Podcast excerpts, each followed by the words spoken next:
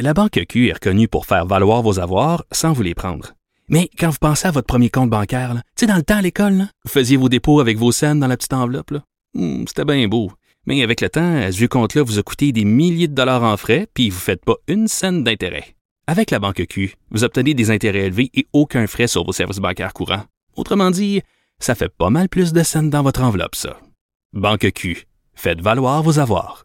Visitez banque q point c a pour en savoir plus. Le retour de Mario Dumont. Pour nous rejoindre en studio. Studio à commercial cube point radio.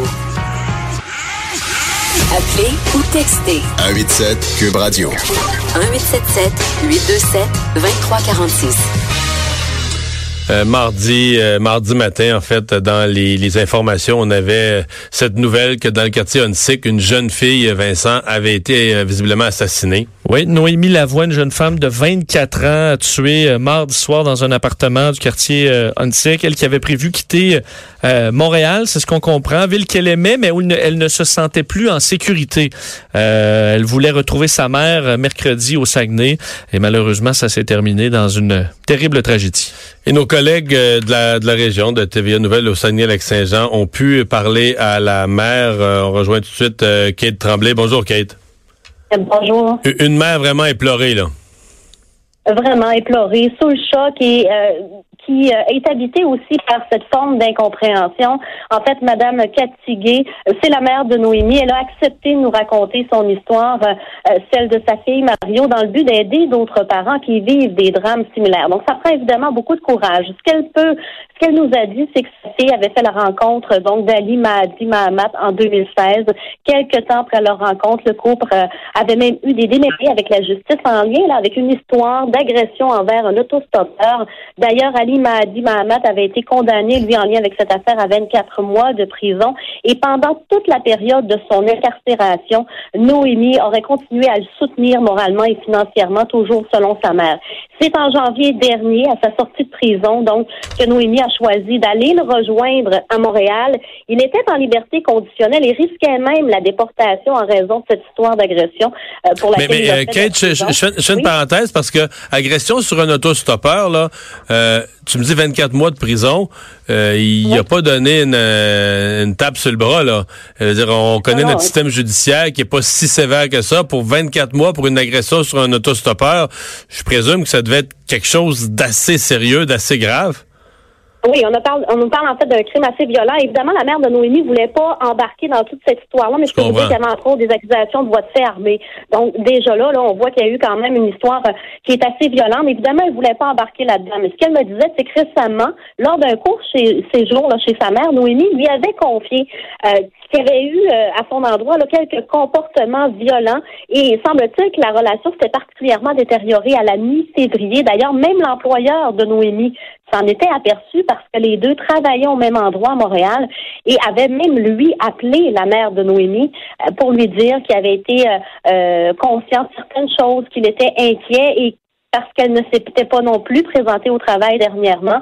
Et sa mère, Katigué, me disait qu'elle avait tenté à plusieurs reprises, Mario, de la convaincre de le quitter. Mais malheureusement, ces tentatives ont échoué. Je vous laisse entendre un extrait de cette entrevue qu'on a réalisée plus tôt ce matin. Je chicanais beaucoup. Pas toutes les fois qu'il prenait de la boisson ou quoi que ce soit, c'était une chicane dégénérative. Elle m'appelait en pleurant. Tu sais, j'avais connaissance de plein de choses, là, euh, quand même. Euh, puis je voulais pas qu'elle y retourne, mais elle a préféré y retourner. J'ai dit de rester ici. J'ai dit, t'as pas le droit. Il y a personne qui a le droit de te toucher. Il y a personne qui a le droit de te fesser. J'aurais voulu faire plus, mais aujourd'hui, je le regrette. J'aurais dû l'attacher, mais je pouvais pas. Ouais. Alors, vous le voyez, il y avait vraiment ouais. une inquiétude qui était très grande. Et même le jour de son essai, Noémie avait téléphoné à sa mère, là, un peu plus tôt, là, dans les heures qui précédaient, en fait, son meurtre, pour lui demander de l'argent parce qu'elle avait pris la décision dès le lendemain, donc hier matin, de revenir au Saguenay en train. Malheureusement, bon, on connaît la suite, hein, des euh, jamais euh, revenus. Bon, oui. euh, est-ce que c'est un, un malheureux hasard, le fait que elle allait partir le lendemain puis elle était assassinée la veille? Ou c'est un, il y a un lien potentiellement de cause à effet, c'est que sachant, lui, qu'elle allait le quitter la veille au soir, il a agi, parce que les deux sont possibles quand même, là?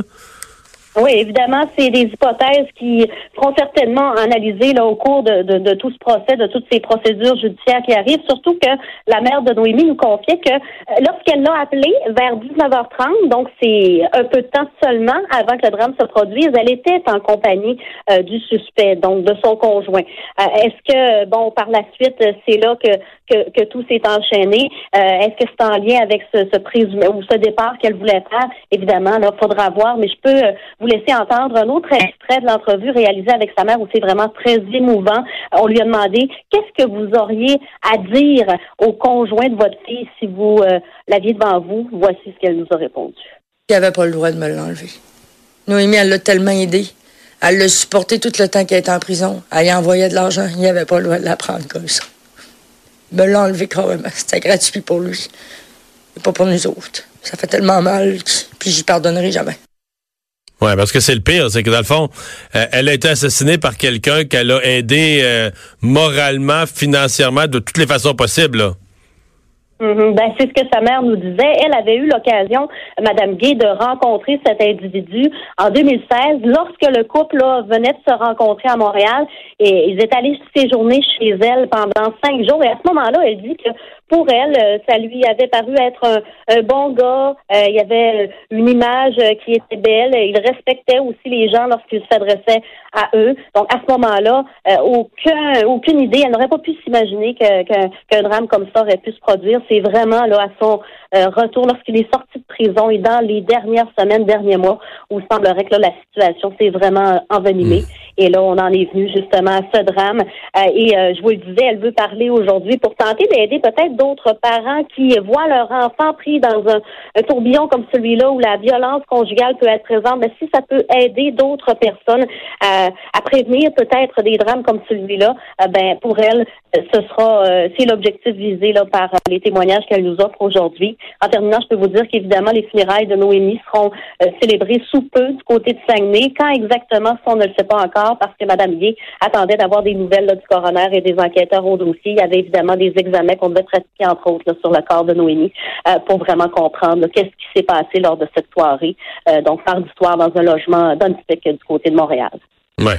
Euh, le, bon, euh, le, le type en question, Mahamat, là, qui a été arrêté, mais si je comprends bien, qui était un peu en cavale, là, les policiers le, le recherchaient déjà à ce moment-là. Ben, en fait, il était en liberté euh, sous condition. Euh, voilà, donc liberté conditionnelle pour euh, après avoir purgé donc euh, un vingt-quatre mois, là, nous dit-on, de prison. Euh, maintenant, euh, du côté de la mère, ce qu'elle me disait, c'est que l'immigration lui avait dit qu'étant donné que lui, bon, c'est un homme qui est arrivé au pays, il avait douze ans, et là, qu'étant donné qu'il y avait un, un, un dossier, maintenant un casier judiciaire, que l'immigration, euh, fort possiblement, là, allait lui demander de rendre des comptes et qu'il y avait une déportation possible. Donc, euh, c'est peut-être ce qu'il risquait aussi là dans les semaines à venir. Mais ça, c'est toujours selon les informations là, que sa mère a bien voulu nous livrer. Euh, toujours euh, sans vouloir entrer dans les détails là euh, qui avaient fait en sorte que, justement, sa fille et cet individu s'étaient retrouvés euh, devant la justice là, en deux mille seize et dans les dernières années. Hum. On voudrait bien revenir une semaine en arrière. Hein? Merci beaucoup, Kate. Ça fait plaisir. Au, Au revoir. revoir. On s'arrête dans un instant, le boss de Vincent.